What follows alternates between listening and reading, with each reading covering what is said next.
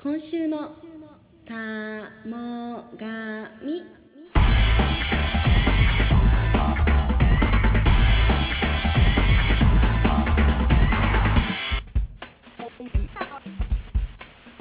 皆さんこんばんはこの番組は某企業に勤める我々がただ単にだべった音声を垂れ流しで録音した番組です番組タイトルは「我らがし元自衛隊第29代航空幕僚長田母神敏夫さんの名前を許可なくもじらせていただきました」みんな言いたいこと言ってこうぜという言論の自由を象徴する番組名となっております第5回目のメンバーは酒焼けタバコ焼けで声が出ないアントンと最近鼻毛ですら白髪になりました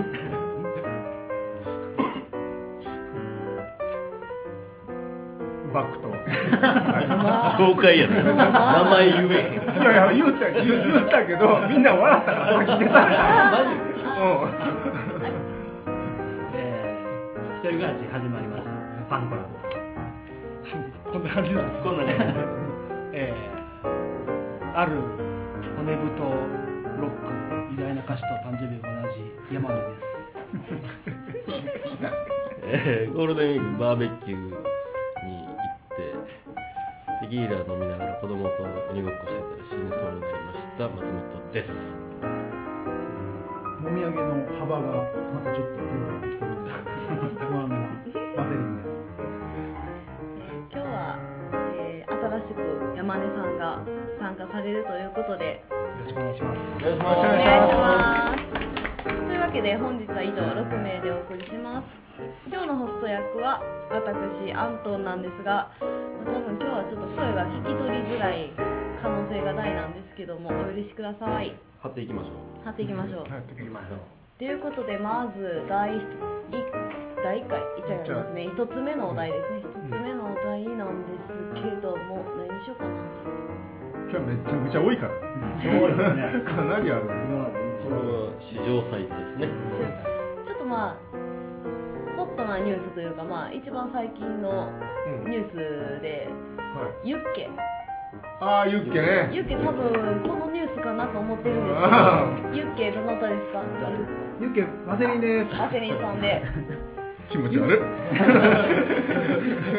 見てると食中毒起こる顔ですか見てるだけで食中毒になる全然じゃないでもまあまあユッケユッどケんいなやあのユッケ最近話題のユッケなんですけどゴールデンウィークちょっと前ぐらいに死ん死ぬようになってしまったんですけどそのまあゴールデンウィーク入る直前ぐらいに食べ放題のユッケをバクバク食べてしまったんですよはい食べたなユッケ限定あの食べた食べたはい、あの実は松本さんの収録うは、んユッケ飲まればユッケ飲 まればいや、食いました。食うたようまっ食べてしまう。食べたまあ、ちょっとまあその後からその事件が出た後に、うまあん食べたみたいな感じになったんですけど、はいはいはいはいそういう生生肉とかってね食ちなみに大丈夫なんですか体調べ食べはたり、全然大大丈丈夫夫。全然大丈夫あれあか大丈夫んのやろ生肉はいはい食べたらほんまはあれ違いますよ周りに細菌がついてるんですよあれは周りをはしはょってしょってやんやったらいいんですよでただそれ国を規制して国が規制の基準がないっていうことででも何を言えばあの社長が気持ち悪かったい気持ち悪い 気持ち悪いやほんで謝罪潰れたらもう一人ネクタイ締めて出てきいなみたいなゆるーみたいなあいつ初めめっちゃ強気やったそうそうそう逆あギそうなの逆ギレしてたんですよ初最め初延期疑惑があって、最近、もうガチ。 初参加 ピー入るんですよ。 基地だ け切り取られてもるう大体何かわかりますけど。社長は確かにあのちょっと臭いねっていうか。あれはね嫉妬臭すぎる気持ち悪いですねあのニュースニュースちゃうわあの朝の番組であの小倉さんと俺あのはいはあカツラあのカツラの人ですカツラの人カツラの 人あれとあの朝のあれであんた焼肉ややってるんですーよそうですそうですい。ああ、そうなんですね。ねやっててほんでこのユッケのそのニュースが出た時に自分とこもユッケ出してるやんはいはいはい。否定できへんわけよはい。ほんで何言い出したかっつったらはい僕の方がしん どるいやでもそれはそうやとと思う思うでしょ思うでしょ調べたら服の方が死んでないだからその服も死んでんねんけど僕は管理してますからそうそうあー服であの今回焼き肉焼き肉じゃあユッケで死んだのが4 4人人4人で服3人や多いそれを出すんやったら餅食うて死んでるやつの方が多いかもしれないあーレンガさんが焼き餅食って決まってね死にすぎやろ餅餅ほど危険なもんないんですよ無毒やろ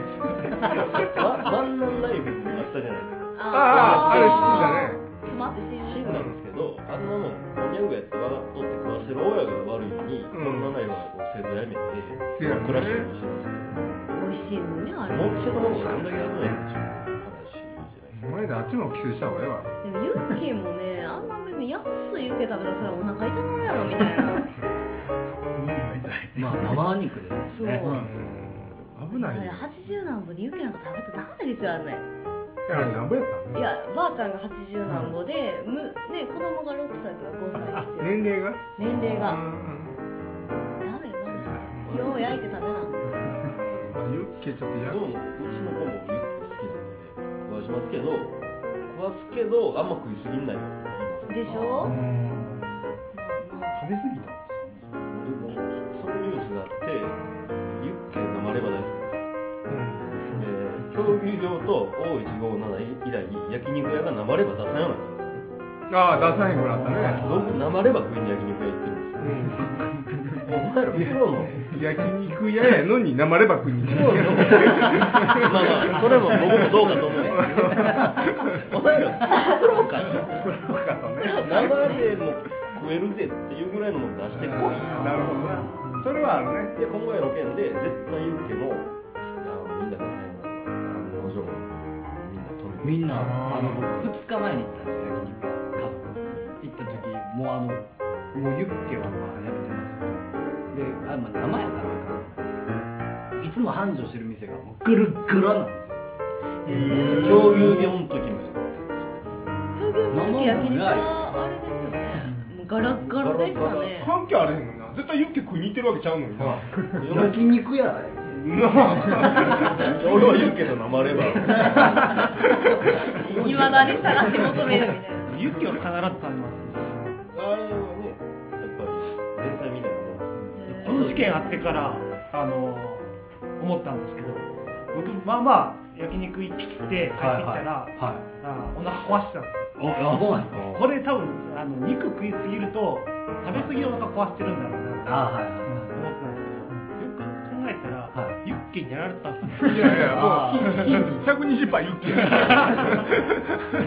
なくていやこの前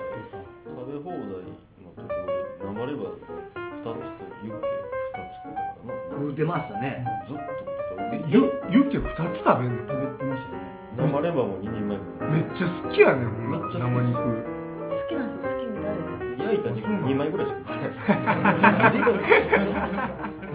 絶対何もの方が俺も焼いた肉やな焼いた方が好き。え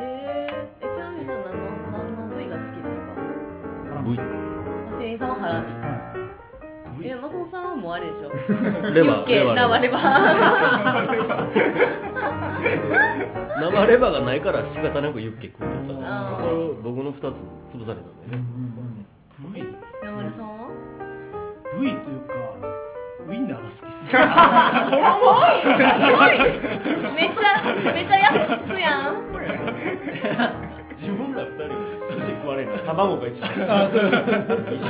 一緒一緒やいやなでもよくまだ焼ウインナーの肉方がよく焼肉行くって言ってたからイカとかああそうだあ 牛やないーそっちで採点ユッケユッケ以下っていう上じゃなくてえイカってあんのほんで回転焼きしてきたえやんロバタでも食えるてかどこでもいける肉の部位聞いたのにイカ言われてそのもんでねウインナーとイカやまあウインナーも豚ですしね うんちゃうみたいなバンコラはバンコラさんあのあれ僕はほんま4年ぐらいあー焼肉屋のあの厨房で働いてたんでへでもまああの出す箇所によってお店によって例えばハラミで出してるお店もあったら同じ部位のとこうんえーカルビで出したりするのもあるんですけど僕油が結ね差し入ってるあ油が好 きな構僕結構油が好やブき油イちゃうやん油や油が好きサーロインサーロインヒレじゃなくサーロインってことあそうですねねはいバブさんもうちょっ ともう全然広がらない俺はあれやねあのー俺ほら一回あのーあそこなんか大正の焼肉屋に一回行ったことあるやんかはいありますねあそこあそこに一回アントンさんと行ったことあるすごい美味しい焼肉屋があるんですよねであんまりそんないい焼肉食べたことなかったから、そこ行ったらもう他の焼肉食べられへんぐらいうまくてえしかもあれどの部位俺結局部位分からなわいかりますわかりうままかったけど部位分かれへんすわかります私好きなやつですあ羽下です羽下羽あ羽下下羽下どこですか知らんやろこれ分かれへんねん可愛いけど日本タイプ羽下ほんま美味しいです脂乗っててあれさよう分からんそうなんやでも美味しいんですよ分からんの頼んでた羽下が美味しいっていうのは知ってます肩よ羽甲骨あたり下が美味しいのは知ってます鼻の下なんか跳ねる部分の筋肉の下あたり結構結構脂乗ってなんか一応ハラミの仲間やねそうですそうですそうですあれハラミって横隔膜ってしてましたそうなの横隔膜らしいですよえ腹もみんな僕はあの魚のハラミと一緒やなみんなクソンみたあいなの横横隔隔膜膜切切るるんんだだあれなもう筋だらけで肉肉もも切切っっててたたももんん肉切ってましえたハラこんなミはだって硬いですもんね柔らかいって言ったらハラミのスライドは多カラビカルビとかじゃかったですねないですかヒレミスジ安藤何羽下ミスジミあミススジジ聞いたことあるけど分からんカルビ結構高いですよねえでもそんなんですよ1800円ぐらいですよ一人前高いやん高い あれごめんごめんごめんごめんごめんあのアントンアントンはあの食に関してはちょっと価値観が多分一般の人と違うっていうね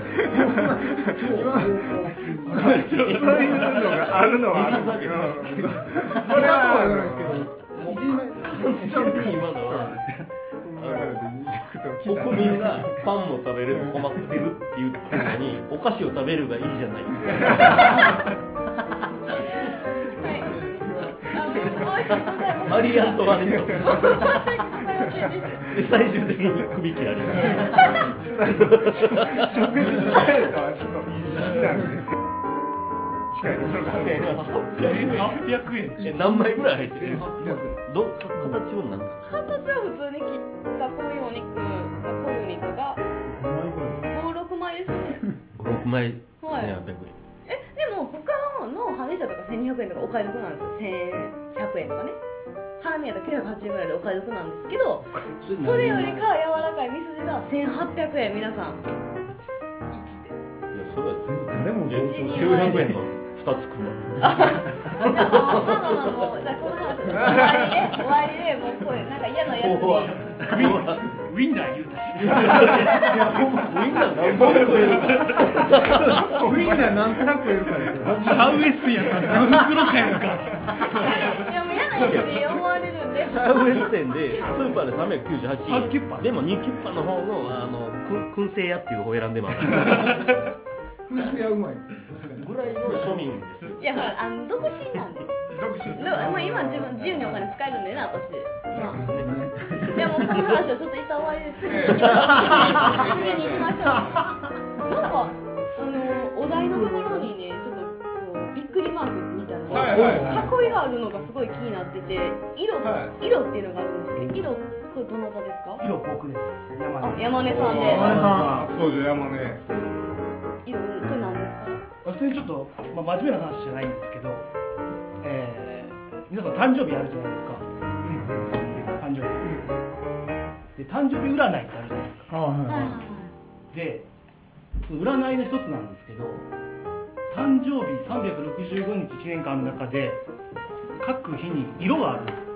すよ皆さん自分の生まれた日の色知ってます知らん知らないです知らない知らんけど俺多分黒やと思う黒もありますよ俺も黒やと思うちょっとあの見にくいんですけどパッと見れるんですよえ色があんのそれぞれ365日あるってこと365日これ全部ザーッお色分けしたほんまや青空色とかちゃいます何やねんいや365色もだって普通に考えてないじゃないですか綺麗な365色あるんですよえちょっと待ってめっちゃ気になるんで茂る色気あになりますよね茂る色ちなみに俺は黒やと思うねんけどもでその色のテーマっていうか特徴みたいなのが書いてあってへーおもろいなこれあ全然違うかった何ですかたくさんあのタイガーリリーって書いてある何色言ってるタイガーリリーうんサーモンピンクやね山なこれあはいの可愛らしい感じにあのサーモンピンクやね奇想天外ななんて書いてあるのこれ着想するパイオニアあもうちょっとババッサーで漢字弱いんでちょっと歌ってくださいで生命力先駆者勇気うーん微妙あでもパイオニアちょっとアンテみたい変態欲ね変態単純に まあ簡単に言ったら変態欲ちょっと今これ結構当たってるんですよこれおもろいねちょっとみんな話し続けえてや山山根さんはね何色や った結局僕なんかクリーム色っぽいやつえー、最悪あと何色なんと苔色なんですよ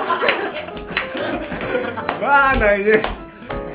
わあないわ苔色ってまず引くうわ汚い色やなこれ最悪ななんなんなんなん結局人の温かさを感じられる人いやいえいだこってだってと書いてあもう一回ちゃるんとか感じられない人の温かさを感じられる人あ感じられるうん感じられるんですって最苔やのに はい、再起なんちゃら神秘性想像力まあないないや想像力あると思うほんまですちょっとか松本さん何色よ黒俺と同じ黒って言ってるけど植民地化されるとか言ってる松本さんも大概あれや ね暴言暴言発してるからな時計色苔色っ時計て色ってめっちゃ嫌じゃないですかなんか俺まだええなそう考えサーモンピンクねいいたらじゃあタイガーリリータイガーリリーやサーモンピンクにせんといてくれ勝手にタイガーリリーをサーモンピンクにせんといてくれるかそれめっちゃおもろいイエローウォーカーですかねどこ行くのあの柔らかい時のうんこ色金魚だから馬場の色やゆるい時とババでないゆるばば色するゆるばば色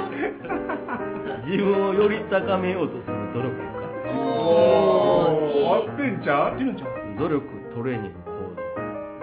あ行動結構合ってますバねバ色ババ色ですけどね一番ババ色っぽいバンコ なんだババ色っぽいこれおもろいなえ山根君は何こんなクリーム色色っぽい色色色えめっちゃいいじゃないですか色言葉みたいな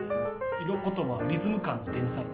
おーなんかわかるなんかわかるさすが山根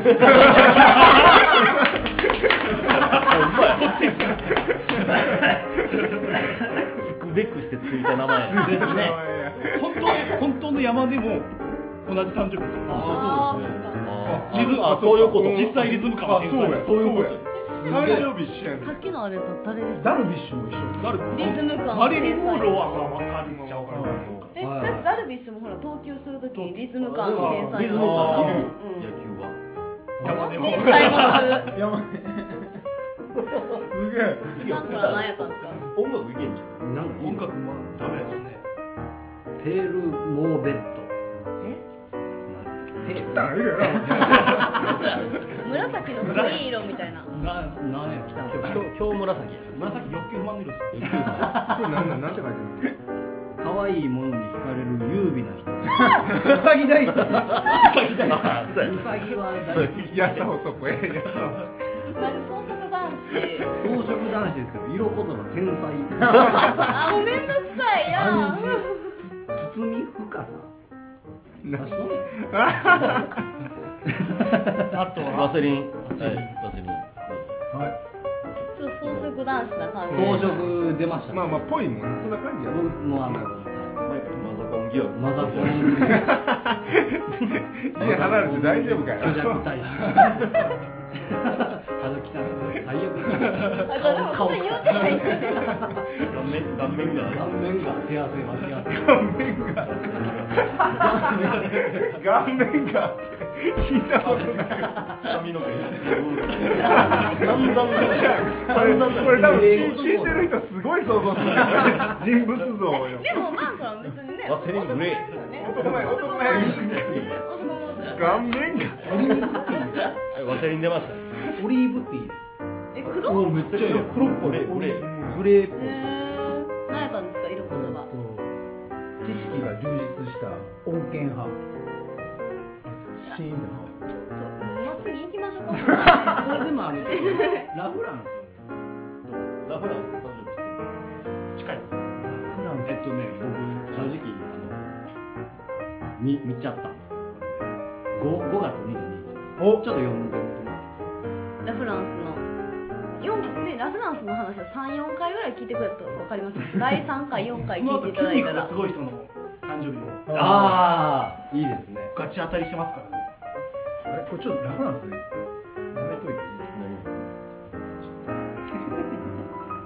お金載せた全然ちゃちょっと、いますいやぜ全然ちゃうからもうあえっとカットカットじゃあもう次行きましょうね気になる次はちゃうからちゃうからあじゃあちょっと私私めっちゃこれ逆に面 白くい逆逆すぎて大衆派公衆派ってやつだ大衆派誰香違水派香水うごめんなさい大衆派香水派に憧れ た憧れた大衆派公衆公衆香水派香水派大大衆派公衆派じゃなくて大衆派香水派こおこれねれ誰ですかこれ実は俺で、ガクさんはい。 あ、おもろいおもろい話ちゃうねんけどね、これ。あの北川景子って知ってる？はいはあの人は大衆派らしい。男の男の大衆が好きらしい。い。えほんで要はあのなんていうかなそういう芸能人でどういう男性が好みですかみたいなんで男臭い人とかよう言う言うじゃないですかえはいはで実際その女の人って男で最近まあ香水つけてる人も多いですよね香水つけてる人の方がええのか体臭をい。はい はちょっとバンコラ見ながら言うの嫌 やけどいやバンさんバンさんと一緒ですよもうじゃあバンコラ顔面ぐらいもうあんまそこバンさん突っ込んだの気にしながい。ら顔臭いです。繊細やからダメダメダメ その大衆はねちょっとあの大衆をもろに出してる方がええのかっていうねこれどっちなんかなとあー実際はあ世の女の人は前の電車の下りの時に、お男の匂いが好きっていうの嘘やって言ってそれダメなんですよね。ー香水派ですねでもね北川景子ほんまに言うたんかイメージアップのために言うたんか知りませんけどそっちかそ知っちかりませんけど知りませんけど私の女友達で大衆好きな子ほぼいないですよマジでみんなもういやもう男臭いのと香水つけてる男どっちが好きって言ったら大会みんな香水つけてる男の方が好きって言いますえそうなんやっぱたりでもあれって遺伝子が近いと臭く感じるそうなんらしいですね。そうでもなんかあれですよね大衆をが普通はあんま匂わないらしいんですけど、うん匂うっていうことはその人とはもう絶対付き合えないうまくいかないんですってにあの匂いが感じる人とは遺伝子が近いから遠ざけるために結極力離れた方がいいのに入れてしまうう。んで、臭く、臭い。あそうなの兄弟同士が、まあ、結婚して子供ができるとちょっと ほらほら ほらほら生まれやすいあの一緒でなんか面白い実験やっててその街行く女性にあの筒に入った綿に男の匂いを入れてたっていうのであの匂わしてうわ臭いってみんな言ってるんですけど、まあ、臭い中でもどれが一番マシやったっていうのを見てその人の遺伝子取って調べたらあのマシやったって言ってる人は遺伝子やったとかった実験ちゃんとやってるんですよある程度の年齢になると娘が親父臭いから一緒に洗うなんて言い出すんのは、あれはほんまに臭くなるんですよ娘は親父の遺伝子近いから一番近い遺伝子えそうなのそういうふうな臭さなのそうそうそうそう遠ざけるためにわざとそうなんですよへえだから前前アントンが言っとった脇が同士の夫婦 は多分お互いはええ匂いやお互いは営あ業んまあ感じりあんまり感じないひん遺伝子がない鼻が壊れてるとかじゃないいや俺はそうかな思ってたうん鼻が壊れてる遺伝子なんかもしれない 逆にもう臭いと感じなくなってるかわらからないえだって逆に女の子が単色さんと香水マネルさんどっちがいいんですかいやどっちだ香水たまに臭い子おんねん香水によります男臭いそれ香水の匂いじゃなくて香水の匂いがじゃなくて最終最終のえ私大丈夫ですか言ってください大丈夫大丈夫 大丈夫臭いわって いうの今のスタイルがおっさん臭いからそこはね酒もしながら言ってください言ってくだのがさおいっほんさまんに臭い嫌です匂いは大ほんまに匂いは大事事気にしてるんで私匂いはカレー臭とはまた別だよねこれ多分ね言って違うんんです違のうんですカレー臭とはまた違うんです若い男の人の匂いっていうこと若男の子でも嫌なもんは嫌な匂いは嫌な匂いなんですよほんならどっちかっていうとやっぱ香水派の方がおそらく多いだろうっていうと思いますね私の友達もだって北川結構多分まあ愛ちゃんのイメージアップちゃいますイメージアップイメージアップやないやでもな俺テレ ビでテレビで芸能人が言ってるやつで私香水つけてる男の人が好きなんですっていう人ってほぼおらんくないだってね芸能人のアイドルとかターゲットが男じゃないですかうんターゲット男だねですよね、うんってことは男に好かれへんかったら意味がないわけですね、すごいうん香水つけてる男好きですって言えないじゃないですか大体ああいう AKB とか追いかけてる男って臭いのがなんかまあ下おたけとか多いじゃない ですかああいうやつらがほらほらああいう人はあんま香水つけないですよね雰囲気ねなんかまあ眼鏡かけてちょっと汗くすあ人らにのああとごめん俺が悪かった 言えないで しょっていうまあまあ言わないなね今売名行為が売名行ね為あの好感度アップでしょなるほど ね騙されちゃダメです結局北は結構全員引いてると思うあ特に鼻の穴結構デカめなんでねあの顔は可愛いめっちゃ匂う可と思愛いう可愛い優雅で優雅な自分のチャームポイントは花や人より1.2倍ぐらい臭い話やのにただ言うとるんですよたまったもんじゃないはずやのたまったもんやからねあれやねじゃあまあ次の話題いきますねこれちょっとじゃあ真面目な話っぽいのに行こうかなと思うんですけど何しようかな私ちょっと好きそうな話題で第三次世界大戦はっていうところであこれね松本です松本さんで全然面白い話じゃないんですけどねまあ男と女の話なんですけど男性脳と女性脳ってもともと構造が違うみたいでもともとお腹の中で胎児の初めはみんなメスなんですよはいはいはいみんな女でもっとみんな女でそこからだん28週目ぐらいやったかな忘れましたけどそこから男性ホルモンの流入が始まってからオスになるんですよでその男性ホルモンの影響で右脳と左脳をつないでる脳量っていう管があるんですけどこいつが28%細くなるんですね男は男は男は。で右となんで細くなるのかっていうとはちょっとアホにされるんですよ男男性ホルモン性が男性が、女の子より28%細くなって右脳と左脳のつなぎを悪くしていはっていう状態になるらしいんですねそれが何でかっていうのはいは理想と現実を両方考えれるようになると狩りができないマンモス狩らなあかんけど死んだら元も子もないって考え出すと何もできないんでちょっとアホにされてるらしいん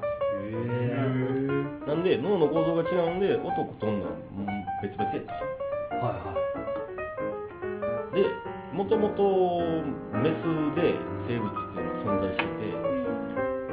ミジンコはメスでおるんですよねで水が少なくなってきたりとかしたらいはいわざとコピーエラー作るために Y 遺伝子を入れるらしいんですよオスを産むコピーエラーしてで乾燥に強いやつができたら生き残れるじゃないですかはいはいはなんで安定してる時はメスだけでいいらしくてで男は進化のための道具として生まれてるんでいはすいはいはいで最近人間が遺伝子いじれるようになってるんですよではゲイ増えてきたじゃないですかあの同性愛とかでそれは社会が許すようになったんじゃなくて実はメスが進化するのにもうオスがいないようになったんですよ遺伝子操作できるようになってからでそうなったんちゃうか思って多分第三次世界大戦はオスとメスの戦いおもろいねそれ俺あれやでオスとメスの戦いやったら負ける自信めっちゃあるい負ける負けるけどいや負けるやんなんかオスとメスのやつで私めっちゃ昔から思ったことがあるんですけど多分こういうことってむっちゃ昔から分かってないと思うんですよめっちゃその明治とか昭なんか江戸とかの時代から分かってたから男尊女卑にあえて男出したんや、えうんだじゃないと自分たちの能力が潰されるわけじゃないですか、深いなおい深いですねじゃあ、まあ、ほんまに逆王国みたいな話になってくるから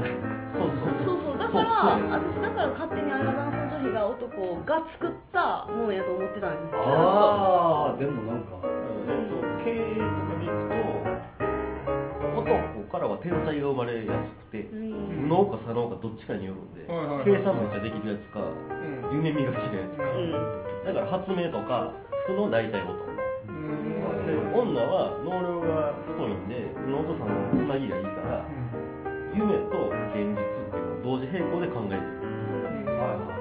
生物の能力としたら女性の方がサバイバルの能力が高いんですはめっちゃ勉強になってるいどっちかと思いますいやほんいや、で、 いや、女は、女は子孫を増やせるわけですよ。はいはメスだけでも、ほんまは作れるんで。もともとクローンを作る能力があるんですよ、メスっていうのは。オスはないじゃないですか。でも、あの、兵隊増やしていかなあかんじ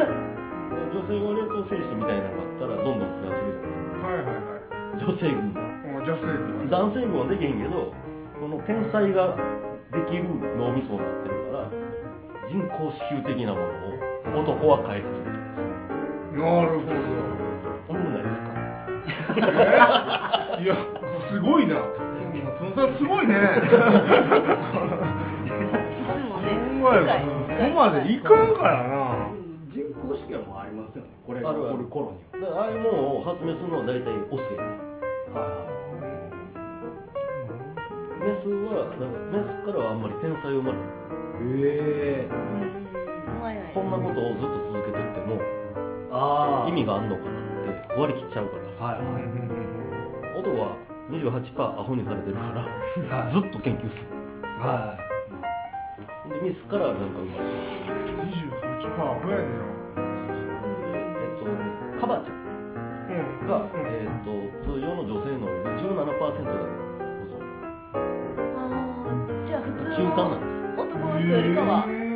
え上ってことですよねだから両方の気持ちが分かほなうちにも多分17%ぐらい いてるうちのうちの会社にもいてるよね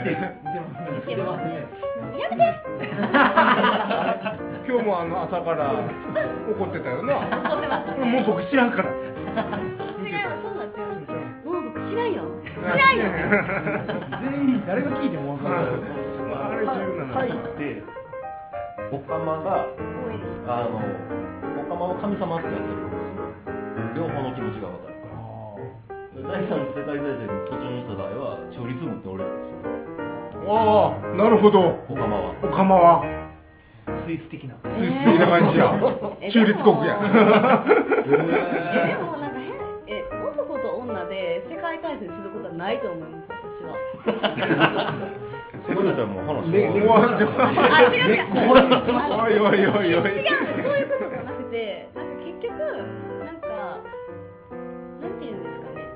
なんかこれは多分女の子の生物学的ものであんまり男の人には分かんないことかもしれないんですけど、なんか女の人って結構みんな言うんですけどなんかその寂しい時ってあるじゃないですか、冬場とか特になんか寂しいらしいんですよ一人見やとでなんその晩から笑ってるんですか人肌恋しいそうそう人肌恋しいって言うじゃないですかその時ってどんだけ友達と遊んでも埋めれないってみんな言うんですよ絶対男がおらんかったら埋まらんみたいなそれがまあ別に彼氏だろうが遊ぶ男だろうが何でもいいらしいんですけどだからなんか男の傷を男で埋めるってよく俺の友達はみんな言うけれどもだから男女はないでしないでしょってなんですかょそういうのないでしょないでしょってなんですか私はね別に普通に可愛い年下の男の子が好きですけど何ですか アントンもしかして男女ちょ17%っと細い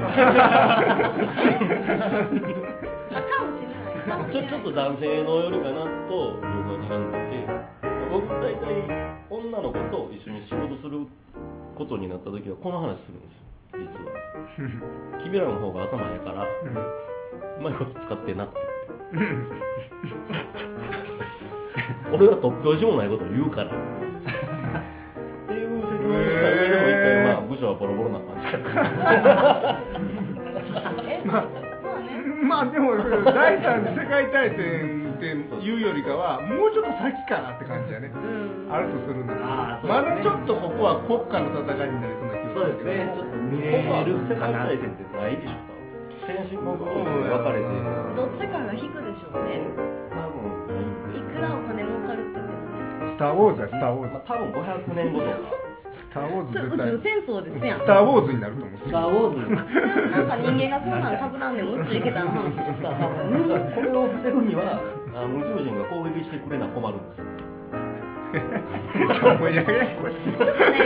あの次はねわざわざそれ次にしよう脳幹を挟まってるもん 俺俺多分28%以上に細いと思うから22%パ僕だいぶ細いねでそのさっきなんかゲイっていう言葉が出てお題にもゲイさんっていうのがあるんであるねゲイさんゲイさんどなたーですこかれゲイさん僕あバンコなんでゲイさんゲイさんってあのまあこれつ続けてあの玉神聞いてる方おられるかわかんないですけどおらんでしまいねまあまあまあ今後ね面白いなと思って第1回から聞こうかなって言ったんです第1回だけ出てた第1回登場のゲイさんのみゲイさん今後出ないの ゲイさんゲイさん軽く干されてるけどょいやゲイさんあのまあオウム返ししかしなかったそうなんでちょっとねあのこうですよねって言ったらこうですよねっつっいてやそれ今俺言うて言ってでまあまあそのまあホームサンダーはまあ結構ね分かってると思うんですけどその前あの昼ご飯食べに行ってまあ一緒に行ったんですゲイさんとけどゲイさんとうんでまあまあ僕こもう一緒にいたんですあそうですね松本さんも一緒に行ったんですけど驚あの、まあ、し言うまのもちょっと喋ることがななくうてんまあちょっと頑張ってまあ喋ってたんですけどまあまあ最近あのゴールデンウィーク何したんですかって言ってまあまあそんな会話も成り立た成り立成たりん立たんのかあ成り立たない全然成り立たないでで僕こんなんしましたこうこういうのこうこうこうですよねって言ったらこうこうこうですよねって返ってくるまたオウムやと思ってまあええわと思ってたんですけどその昼ご飯あのランチタイムで日替わりで変わるんですねご飯ご飯の種類がってことですね、うはんいでなんかつけラーメンがはいはいはいちょあまりザルラーメンザルラーメンなんかようわからんなみたいなでパーって周り見渡してもそのザルラーメンらしきものを食べてる人がいなかったんですようんうんうんでこれなんでしょうねって僕ちょっとまあ興味あるんでそれにしようかなっていう話をしててで言うたらこう店員さんがざるラーメンを持ってきてあの違うお客さんですよは持ってきてあざるラーメンやと思ってうわがっちり見てたらざるラーメンの詳細僕見えてるの全部説明してくれます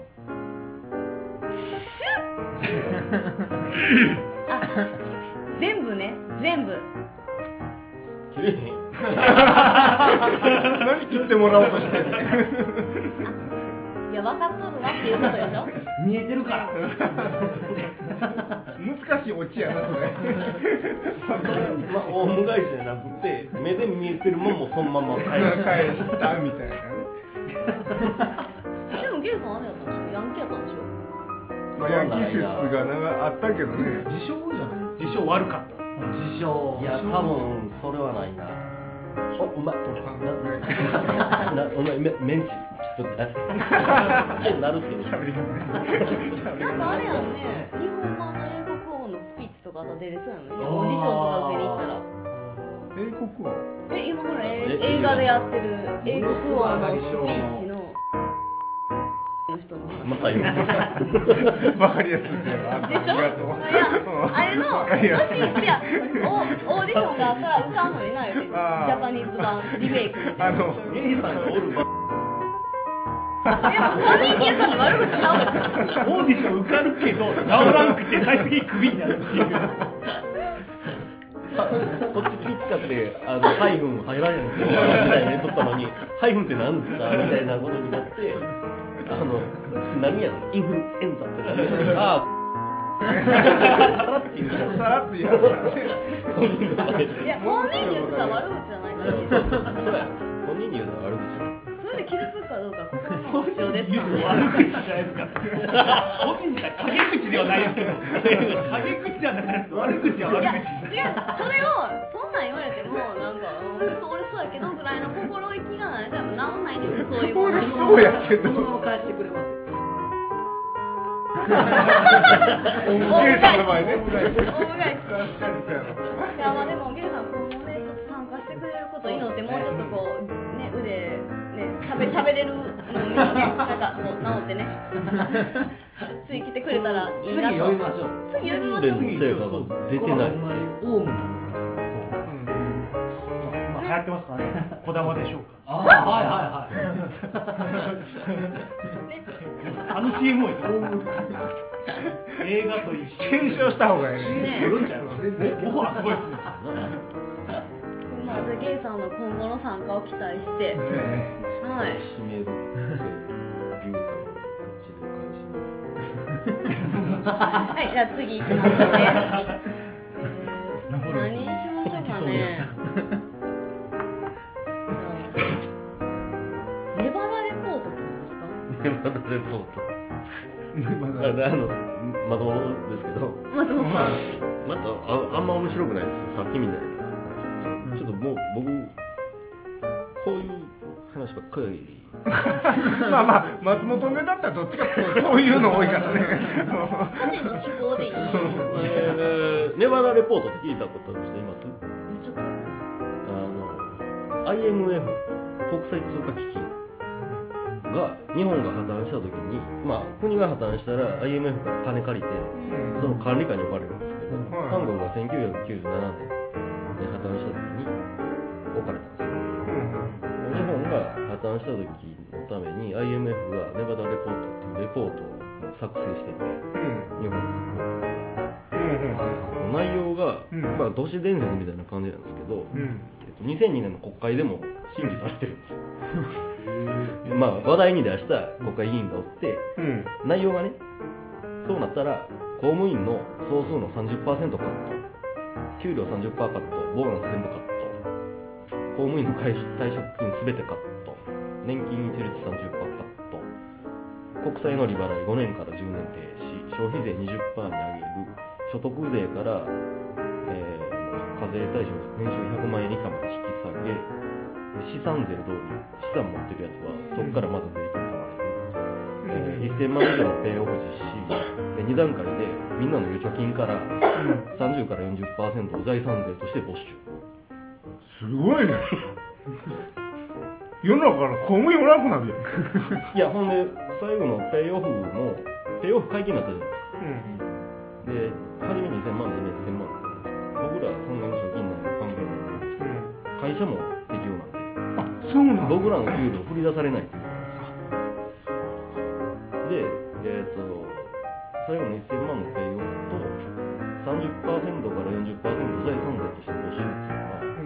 は一般個人ですよ公務員じゃなあくてそう個人が財産を持って僕らのた貯金からじゃあそっから30%そうそう30%パから40%の募集もう貯金ない方がいいーやほんんみまたやいんなあ韓国は同等のことをされたんですもう実際よされたのされたから反米なんですよで IMF に一番金突っ込んでるのはアメリカで事実上アメリカの支配下なんですよまあ韓国ようすごいなこれ生産しますよねあそこほんまにでそうですね今現在で947兆円日本は借金恨んでて全部タンス貯金とかも全部合わせて1300兆円のお金なんですよ日本全部のお金集めて1300兆円の中で940兆円 借金なんですよこれ普通の会社やったら再生法を適用するかうん自己破産すそるうかやね早いんですうよんっていう考え方えでっていうのがネバダレポートっていうのが出回ってるんですけど、はいただこれ日本大丈夫みたいなんですよあの IMF に、えー、と金2番目に貸してた国えがあそうなんドル建てで貸貸してくれるんですけど円の方が強いんで2位がないんですよで財務省が吸ったらええだけで日本がすりたくないから吸ってるだけだからすらないうんうんうんらしいですねだからほんまはまあそうやんね吸ったらええだけやもん吸ったらええだけですただ舵落としたくないからすらんだけなんですよまあまあねあれずっとねだからまあネバダレポートは大丈夫なんですけど他の国やったら適用されるんですけどねはいはいはい日本の場合は意味がないんですよ IMF から金借りるやねんけど日本がそこまで危ないっていう状態じゃないですか今ねでここから僕はゆとり教育あ出た出た出た出た出たここへ来た不公説なんですけどねもうそんなん好きなんでゆとり教育はアホ作るって日本政府の計画じゃなかうんった例えばあり得るあの今後破綻させるじゃないですかこの1300兆円中の950兆円で一回破綻させましたってなるとその時おる現役世代はアホの方がいいんですよ何も考えれないそれゆとり教育やめたじゃないですか今英才教育が流行ってるうでしんょ破綻後の日本を支えるのは英才教育受けた人間の方なんですよそうじゃないですかでこの前の年金問題あったうでしょ、んあれ僕実験やと思ってて日本人がどれぐらい怒らへんのかうん怒ってないでしょあんでまねあの時だけりやもんねなんかっていうファンタジーがいやそうあり得るあり得る超ファンタジーえでもリアルじゃないですいや面白いな面白いってなると辻褄が合うんですよでその時点でゆとり教育導入の時点で先進国は一回ゆとり教育みたいなことしてたんですけど学力下がってうん脳を鍛える時期やから詰め込み教育にまた戻っとったうんんでうんうんすよやのに日本がそんなこと他の国が失敗してるの分かってるのに無理やり導入したんですようんわけはこれちゃうか理由があるとすればらその時の現役世代をアホにしてる深いでもなんか国が何かする時って絶対何か裏がありますもんね裏がそうなってきたいや今が寒いからちょっとクーラーであそうこの日本の破綻に関しては寒気じゃなかったクーラー一応日やね本の判断に関してはほんまにやばいなって思わなあかんのは、えー、と診察に変える時札を旧札から、今の金を新しい診察に変えるってなった時にうんタンス貯金みんな銀行持ってるんですうんよあれは国が今日本にある金を計算した時にやるんですようんなるほどねだからそれが始まったらちょっあとのやばいことなんですよも札が変わる時が危ない今ね部過去に過去に2回屋やがあっ部屋部屋が寒い2回やってますから戦争の時とうんやってるんですよ同じことあそうなんだってお札変わりましたもんねこう変わったねその時にその反証金の全部引き出して募集する2回2回ぐらいやるんですよ絶対そんなんありますね多分新卒に変わるってなった時は極力銀行から金抜いて持っとくあドルですねはいはいはいドルですねだってもうそれ抱えとってももう一緒お札変わる一緒使えだからるただドルに変える時に個人資産が何倍あるっていうのが出るからはいまあそれでねでそこから何本引っ張るかの計算がされる、っていうビール会使いたいんですよそうです僕の場合はビールビールタバコ物物に使いとったよやっぱ国ってそんなんなんで全すね財産先に国ってそんなんなんですね国はそんなんだやってほらなんか戦争終わった後になんかアメリカ人が日本人に英語を教えるやり方も書き取りの方から教えてるじゃないですかあれも完全に策略でしょ何すかそれなんかマッカーサーが日本の英語教育を取り入れた時にやらせたのが文法から教えるやり方なんですけど日本人が一番得意なのは聞いて、うんそのまま聞いたものを話してっていうのが一番得意な勉強方法なんですよでもなんかその日本の復興技術とかを見た時にこのままアメリカが英語を日本人に教えたらやばいく食われるおっていうので一番苦手な日本人が苦手なやり方から英語を教えたんですよ俺らが中学生の頃に教えられてるのは19世紀ぐらいの英語やからなんか古いんですよね古いだから、へーあの外人にもしあのなんでか海外行って、日本のその中学とかに習ったようななんか「Do you like なんちゃら」とかいうのを言ってもあんまり通じないんですよもっとカジュアルなんで英語がエアプレーンも呼ばへんのエアプレーンじゃないの Going 309いや知らん けどボあの飛行機もエアプレーンなんか絶対呼ばないですボーイマンジグですかボーイングボーイングって会社ですかあれちゃいましたっけ会社なんですよですよね会社いやボーイングって呼ぶんですよああそうなんですか会社名やけどこう例えばインラインスケートやったらローラーブレードってみんなやったりするはあれメーカー名やいえそうなんですかええああそうなんですねだからそうですよマッカーサーにやられたんですよ私たちマはッカーサーやられた母さんカーサー、まあ、メディケンはそんなんしか考えへんかでもマッカーサーかっこいいじゃないですからね何がかっこいいやろほとんど顔分からへんけどねい やマッカーサーの素顔わかんないいやあの違うまああのあのパイプ加えてブンブンってこんなのやれこれでもかっこいいと思う今のあのあれですようレイバンからもあのサングラスの形出てますけどあれなかなか似合う人いないですよほらほめっちゃかっこらあいれいまず日本人やろ似合わない顔の形からしてでも俺日本人にサングラスかける一切まずいからあいつら目あ青いからかけん日本人目黒いですから目黒いから強いからかけんでいいえそうなのそうですよ そうですよ初めて知った外国の人は目が青かったり茶色かったりするから色素が弱いからかけるんですよ太陽がダメなんでほな俺らが感じる眩しさ以上に眩しいってこと眩しいですよライブザイラの坊主どない思いますすごいよあれは隠してるんですよねちっちゃいからあれがちっちゃい え見たことないですありますありますねちっちゃいちっちゃい色がそうなんもっとズタボロにされるのかそうなん や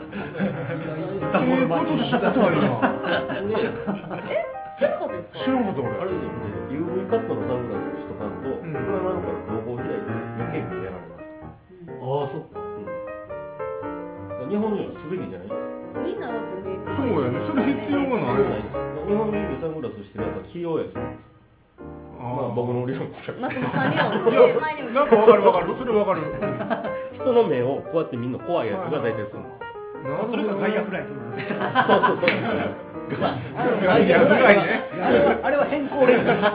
シングルアイ俺あのここにほらプロ野球選手あの目の下にこうはいはいはいああれ意味あるあれなんか近鉄の選手がデーゲームの時の近鉄の選手が日焼けするとお前もゴルフってこう重なっとるでえここえそんななんすかそのる見えてくれここを焼けるのでもねここは日焼け止めとこれは反射やんなでも反反射射なんですけど、うんこの目の下のなのクマのデザインの日焼けはほぼ日本ではしてないですっていうのがりなさい堀が浅いのとまつげがそんなに長くないんで影にならないんですよ日本人はだからこの目の下って日焼けは基本的に外国の人がなるえほなあれプロ野球選手だってんのあんまり意味あなれいま真似してやってるマジでやってるええぐらいやなって私は思ってましたそうなんサングラスと一緒や近鉄バファローズの選手確かに多かっためっちゃ多かったですよねだから多いし大事そうはもうやけど日本そうなんや人日本人外国と変えますからね国が金持ちですよ間違えてるのいっぱいあるいやほんま多いねそう言われたらえー、あれそうなんですか知らなかった知らなかったですね僕はあのそれ黒それする人とかがかけてるのはあれサングラスじゃなくて変更レンズ うんなんですかねあの水面にこうキラキラなってるはあれを消すレンズサングラスじゃないいそんなんあるんですあかんねん野球するときに太陽見たらキラキラしてボールが消えてしまうのではいはいはいかけるんですよ野球選手とかは見やすいようにしてるこれあとゴルゴ13とか目あのれもあれはサングラスだからあれは変更レンズとめてるそうなんやいや多分そうサングラスあとサングラスじゃない西説武が出て警察きたの大門の上から打つときサングラスしてるじゃないですかあれ変更レンズですから狙い撃ちあれはファッションじゃんサングラスかけますね僕あんまかけないいや俺もかけかけない運転の時にたまにぐらいみたいマスクかけないうんすっごい見にくくなるんでサングラスかけはあてますまあ日本人やからねだからかけいや、それはそうです。視界塞いでますから。うもともと見えんのです。 見えてるからあん見えてますからうちの嫁さんめっちゃ色なんですよ。大丈夫子供も茶色くて。なんか光やってます。痛いんですけど。えー、痛いんですか痛い。頭が痛い。えー、なんかでもそんな茶色くないと思うんですけどねこのままだって目から光入った光が消化部なんで。な。の脳幹の近くに光刺激がいくわけだ。それ痛い。見たい緑の日が痛いですえほんなら例えばあんたちょっと目茶色いやんちょい茶色い俺俺バリ黒い同じ光でも感じ方は実は違う感じ方はちゃいますよ。私は曇りの方が痛いです太陽も痛いですけどあカラコンは痛ないカラコンカラコンは、あれはダメですよ。あんなもんしちたら。ょっとカラコンのくだりでねちょっと私の題も入れてもいいですか私二おお重って曲入ってていはい結婚とかもそうなんですけど、なぜそんなになんですかカラコン入れて目を大きくしたり二重にしたいのかそうや。私それがほんまによく分からへんくて、えもうもともと日本人の目はまぶた分厚くて目黒いから強い目なんですよまぶたって目守るためにあるんで太い方がいいんですよいや俺も太い僕も一そん人な一重の何が悪いのって思いませそんういねやあれ初めてこれほんまにちょっとね物申したいなってずっと思ってたんですけど これ物申していった方がええよちょっ嬉しとぜひぜいひ言ってください声を高らかになんですかねななんていうんですかそんなになんか自分に自信がないのかなとも思うし全員同じ顔に見えるじゃないですかそうそうそうそうでそう女なであれね整形してもね日本人目玉ちっちゃいから、うただのはあのはいいです何でしたっけ白内癌でしたっけあの病気僕ちょっとあ長きそうだのでかくなるやつしいや白目に黒目がめっちゃちちっちゃいあ三白ぐらいあ三白眼俺のそ目れいやそうじゃないですか俺こうやったら下出るからああ比叡的なねあ比火叡比火叡みたいな幽遊白書で悠々白書もあれが通常状態で三白眼みたいになって気持ち悪いなもうなんか鯉のぼりみたいな感じじゃないですか可あ愛いののちょっとおかしいほんまコンタクトもディファイン言って周りに黒そ目うだけでかくするやあんれねプチプチみたいなあれ近くでこんぐらい見たら分かりますからね入れてんのすぐ分かるのだって違いますもん色がやっぱりただでも黒い輪郭で大きく見えるとかつけまつげあほらないんやでそんないるかみ たいなあのいやほんまにえあのある店舗の野内さんが結婚しはってるすごい人がいたあの子もあのディファインディファインしてるんですよ、目ん玉でかいでかいです黒いとこすすぐ分かるんですよすぐ分かるんでですつよけまつげと見てたらロボットちゃうかなって思いまおすいやーこれ私古いんかなといや思ったり古くはすないるんですけどなんですかあんだけみんな別にあんまり今の女の子ってまあポップティーンとかかもしれないですけど言うからなんかニコール・リッチーが好きとかうんパリスが好きとかなんかマイリー・サイラスが好きとかでこう LA セレブが好き LA セレブの服が欲しいとか言ってるんじゃないですかけど LA セレブ見てくださいよ誰がこんなことしてましたみたいなみんな結構地で勝負してるじゃないですか外国の人ってもともと前あの画像加工するときに言ってたやんあ言ってました言ってまし鼻をね飛ばすとうん可愛く見えるんですよえ女の子は男もた男もお前めっちゃ可愛い松本さんめっちゃ可愛い鼻殴られたら可愛いあのね人間って鼻見てるんですよ鼻の形で判断されててだからキャバクラ姉ちゃんのえマ写ジで真はわざとここ飛ばすんですよえ今のプリクラだって目だけがめっちゃ強調されてここ飛ぶようになってるじゃないですか白で飛ばすんですよでなんで目と口にメイクするかっていうと鼻に注目がいかへんように散らすためにメイクしてるんですよ多分鼻ってせえへんもんねしないんですよできないから日本人何だったのですかなんで花を見て人物の特徴とかを結構人間って捉えてるんであの風俗のサイトとか行ったらこうやってるんですよあれあそうだあれそれ顔隠してるじゃんちょっちとょっと俺えずれてますねでもいやいやいや目出してこっち隠してるパターンあありますねあるあるある口隠してんのかなと思ってたけどあれ鼻隠してあれる鼻隠して目だけ出すとこうやると可愛いかどうかわからんから客経営ああだからゲレンデで女の子が可愛く見れ見えるのは、えー、と下が白なんでうんキャッチライトって下から当てるんですうよんここの頬骨のなんていうんですか影とか、はいはいはいはいゲスって見えるのを下から当てるとあの可愛く見えるんですよゲレンデが全部レフなんでゲレンデでは可愛く見えるんですよあと歯科衛生士とか鼻隠してるから可愛く見えるんですよ見える見える見える見えるでしょだかうん可愛いらあれはなんかもうバカの高校生みたいなあんまりなんか混ざっとったなはい 実は鼻やあそうなんやでそれは僕がずっと目立ててあの分析した結果なんですけど鼻ね鼻やね鼻はね鼻見てだからまううわやばい顔を見られたやばいって思う時はこっちだ丸わけですよ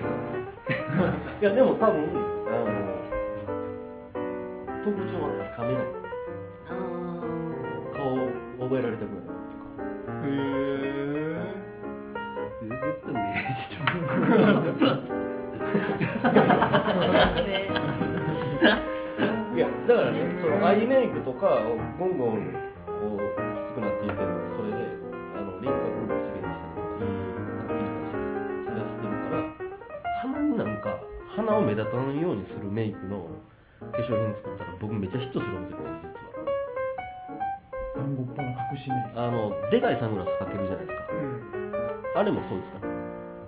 あのでかいサングラスかけてると女の子かゆく見えるじゃないですか、うん鼻に注目いかんからなんですよあとすっぴんでも出れるっていうのとコンシーラーとかで鼻隠す見せるとこぐらいですねそんなそうそうそれしなないいでですすなねいですねうんだからなんかこ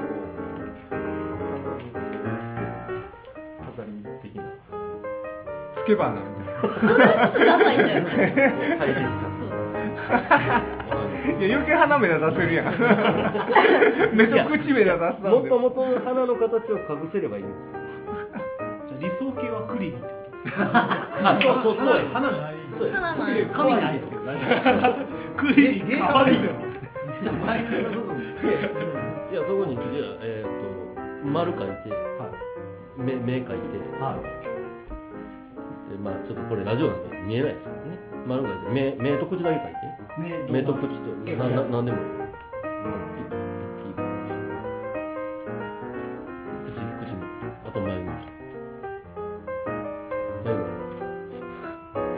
ー黒黒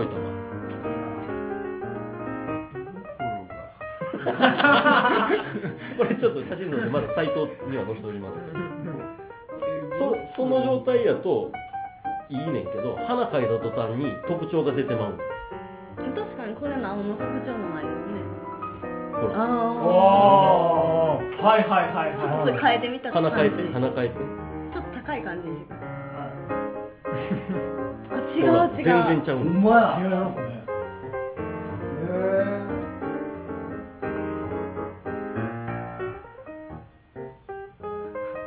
全然ちゃうやん違う今の名印象的でした花 や目はちょっと忘れられん一応変わるみたいな花花固定で花どの花が良かったですかでも広がってる感じで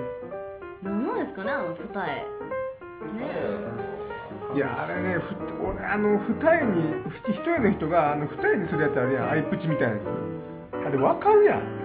白い汚いのついてるでしょ、うんの残るからカクカクのなんかわざと二重にするしてんのあれぐらいやったらもうせん方がええんちゃうかなとは思うますけどねいやそんなに二重人にのな目りたいかはみたそんいなに変われへんからね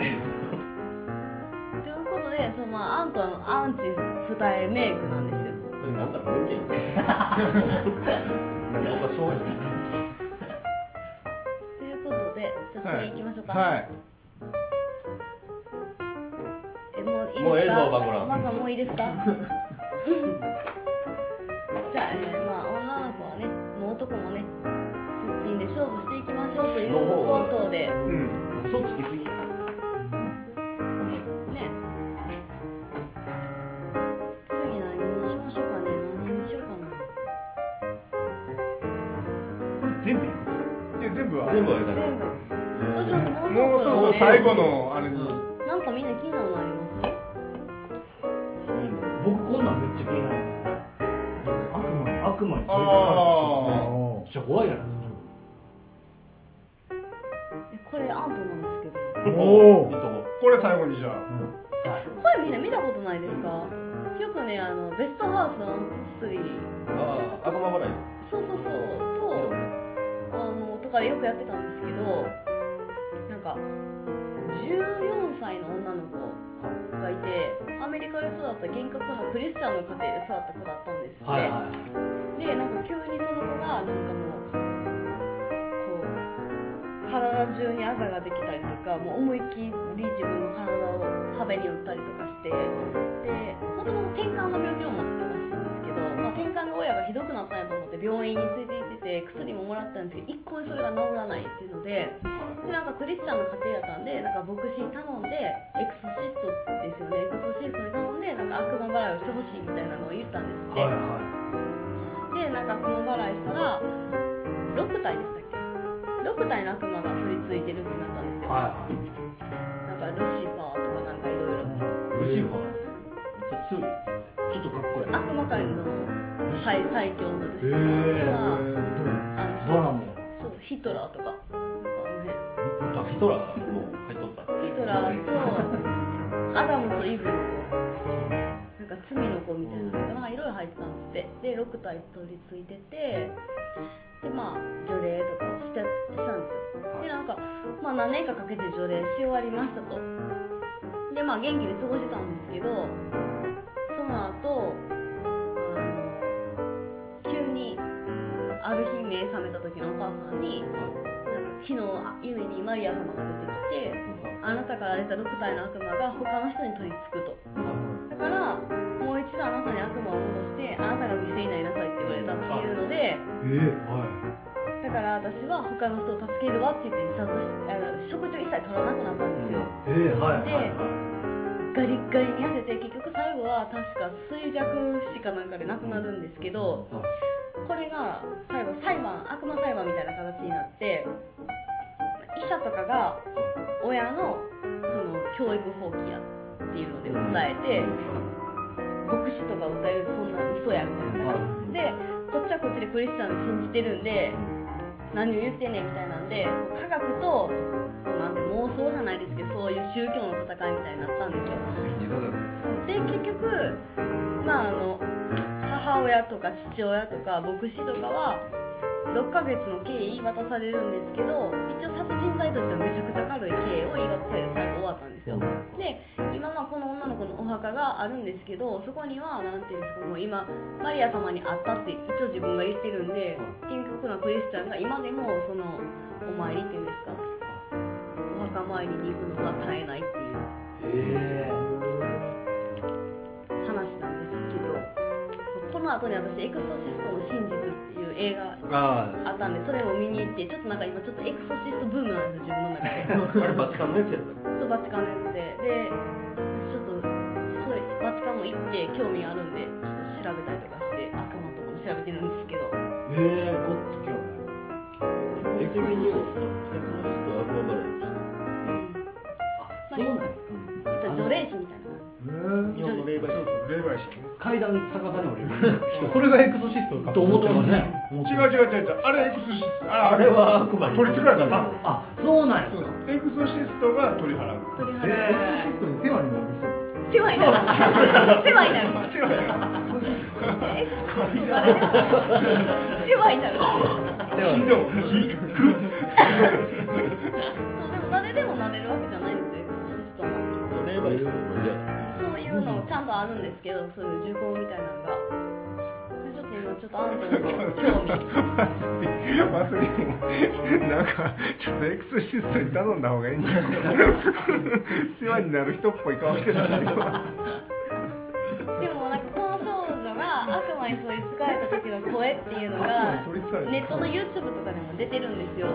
で、まあ、6歳の悪魔に取り憑かれた少女って YouTube で探してもらったらその時の声とかも出てくるんで、まあ、興味ある方はあ俺俺聞いたこれあの YouTube めっちゃ気持ち悪いじゃん自分のお女の子やねんけどそうそうすっごいおっさんの声 マジマジマジおっさんやおっさんかもしれない YouTube のことやからおっさんかもしれないでもこれはねななんなんかまあ科学と空想やなと思ったんですよほんまに、うん、でもまあえーっとその子は死んだやんかその自分がこう入れたまま死んで他に被害っていうのが仏教で日本では即身仏っていうのがあってあのお坊さんが自分でまあね穴の中に入ってまずこうスマホを見るっていうのも同じやあのまあエクソシストを信じるか信じないかっていうラインの話みたいなでもんいやそれはでもあると思うなんかただ、えっと、よく言われてるのがここのエクソシストの世話になる祭りの言い方で世話になる人に多いのは大体厳格なクリスチャンの家庭で育ったっていう子が多くてでそれがすっごい多いから統計的には何て言うんですか無理やり犯されたとか性性的被害を受けた子がなりやすいって言われてるその悪魔を勝手えー、なんて言うんですかねその加害者の男性を悪魔に見立てて私に悪魔が取り付いたっていうケースがめっちゃ多いからあなるほどな同じ最初の時間と同じ精神障害やなそうですだから精神障害っていう説もあるしほんまに閉じつかれてるのかもしれんしそこはもう何とも言えないんですよね最後どっちかというと否定的にあんだけな自分興味あるみたいな言い方しといて最後否定 やからこれもともとみんな多重人格だから理性で抑えてるだけで、あの多分見えてるとこの前で話したけど、えっと鈴木さんが腰に帯を取ってくれ聞っていう話しましたっいてない聞いてないそれ何ですかそれ けあ の鈴木さん嫁さんの友達のおばあちゃん入院しとったんですよ、うんすごいボケてて、うん嫁さんの友達が見舞いに行ったらいつも「あ何々ちゃん来てくれ」って言って。また腰に鈴木さんがおるからちょっと負けてまた腰上げてすいませんもうちょっと腰上げてって言って鈴木さんっていうちっこいおっさんが腰の中に下に入り込むらしいんですよベッドで寝とったらで鈴木さんが当たって痛いんですっておばあちゃん笑っていいんかなこれ笑っていいんか分からんいや面鈴木さんをのけてあげたふりをするわけです白よいその子はねだからああありがとう楽だったすぐ入りやんなでもそのおばあちゃんの脳はもう理性っていうものがなくなってて、ん見えてるんですよその鈴木ささんんがへえうずうず言ってるホームレスのおっさんおるじゃないですうんおるおるおる一人うんでこの人ね見えてるんですよ多分相手がねマジでそれは幽霊うんうんじゃなくて人間の脳が理性とかなくなったら見えるはずなんですよ遠隔操作もするってことですか幻覚操作実際はいないんでしょ実際はいないんですけど結局光で捉えて物を捉えてそれが脳が解析してん脳でこれはボトルだうん認識してるだけじゃないですかうんじゃあ脳だの中だけで処理されても見えるはずなんですようんうんうんそういうことやねそういうことやねボトルって言われたら何もなくてもボトルに見えるわけやん人間言うたらそうなんですよ鈴木さんや言うたら鈴木さんが見えるわけやだから要は腕落とした人が指の先が痒くなるんですよもうないんですけどあへえでもマジで大震災神戸の大震災で足失った子も足が痛むんです足がないんですけど何それそれは脳がずっとそれでも慣れてて脳がそうそうそう覚えてるからそこに脳としてはあるないんですけどあるんですよえっていうことはそのおばあちゃんが言う鈴木さんはあのおばあちゃん知ってる人なんやいや知ってる人かどうかわからそないこまではそれは鈴木さんっていうちっこいおっさんが見えてるんですよばあちゃんって喋ったからその鈴木っていう名前って知ってるのかどうかはわからないいですよや俺あれかな思ってその鈴木さんっていう人に会うたことがあってその人の記憶があるからが入ってるのかそもれがちっちゃなって見えてるのかなそれが友達の話なんでこう根掘り葉掘りがどこを折ったら根掘り葉掘り引っ張れてるんですけど、まあ、また聞きなんですよ多分初めのきっかけはその例えば寒がりになってそれを精神的にショックすぎたらなんか隠そうとするからこうやったのがもう脳が偽りの記憶でもうそうなってるんですよそれがエクスカレートしてほんまに見えてるんですよ多分今日はちょっと科学のお話をねちょっとねあのあんたごめんあのお願いがあってはい何ですか時間ちょっとオーバーしてんねんけどはいあのそれあのダブルブッキングってあるやんありますね俺あさっき俺あの気になるのありますかって言おう思てんけどあのバンコなんか先に悪魔に取りつかれた少女が気になるって言われたもんやからちょっとちょあれだけさ最後にダブルブッキングねそう最後に一曲一曲がもう今日ゴールデンウィーク特別版ですよ特別版終わりましたけど最ス初ペシャルですよ今日スペシャル2回目スペシャル2回目第5回目にして2回目 まあおしゃべりみんな大好きってことでね、はいダブルブッキングどなたですか、はい、ワセリンです。ワセリンさんえっと、まあ、これ皆さん大好きな、ラフランスさんのお話です。また最後ラフランスさんが決めるんラでフすかランス締めで。ラフランス締めですか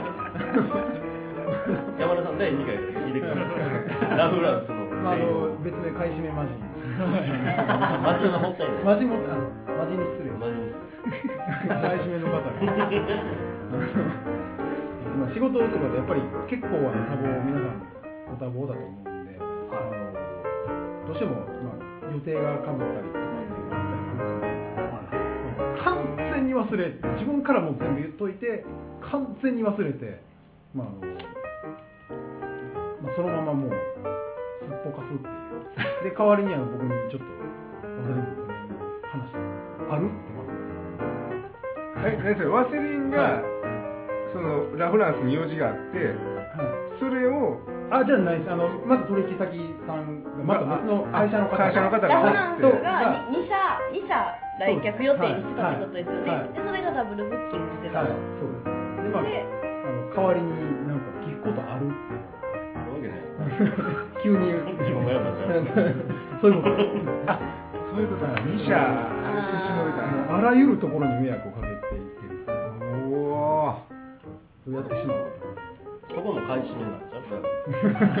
アポイントダブルブッキングはバクさんあんま人のこと言えない一人だけ呼ぶのになんか物足りないんですダブルブッキングあんま人のこと言われへんあんまり遅刻とダブルブッキングあんま人のこと言えないじゃあカットでいやでも きっとラフランスのそうこそとう、ねうんちょっとイラってするなんでお前がやね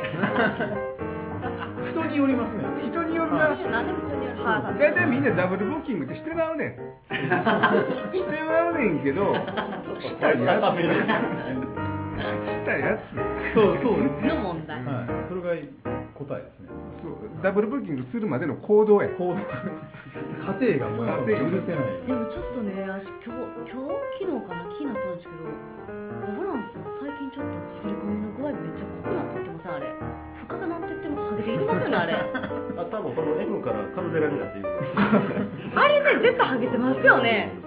私久しぶりに見てやっべと思いましたもん、あそうん、悪くなりましたう気づかなかった俺そうなのだってそのうちねこうやってそのカルデラみたいになってたんですけどラフランスの上にカルデラひょこってなんかヘタ乗ってるみたいな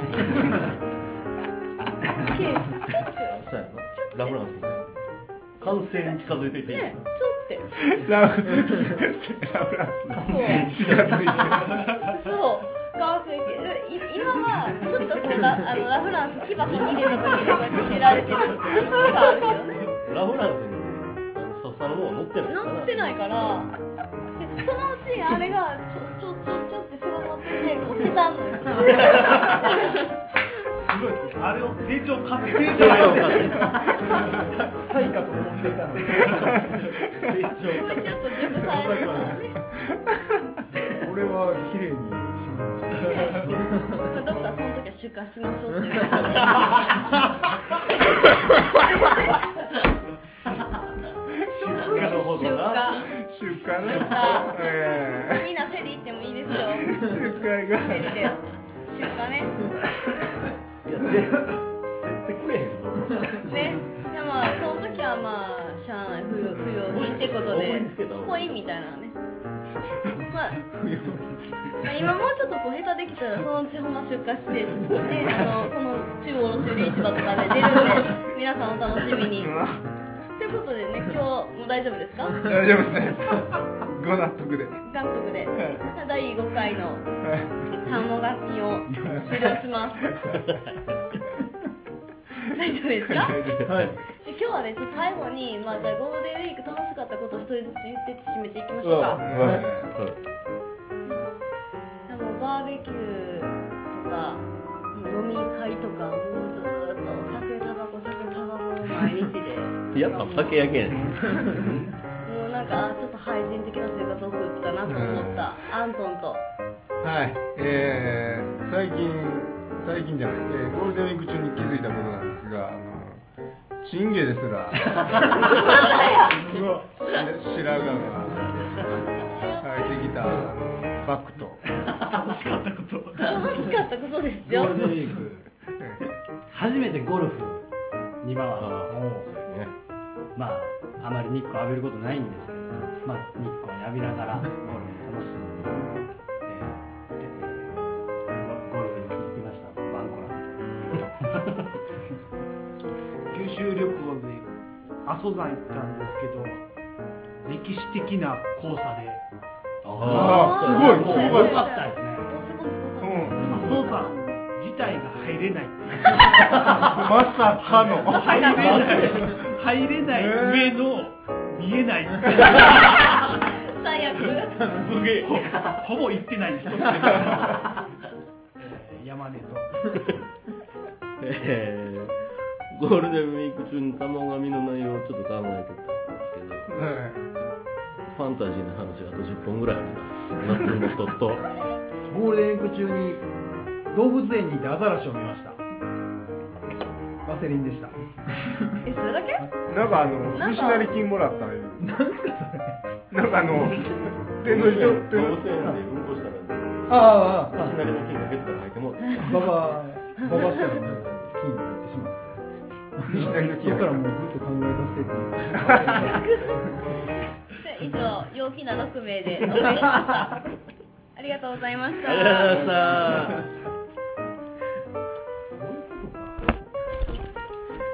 ごめん俺が勝手に西成金ってずっと言ってた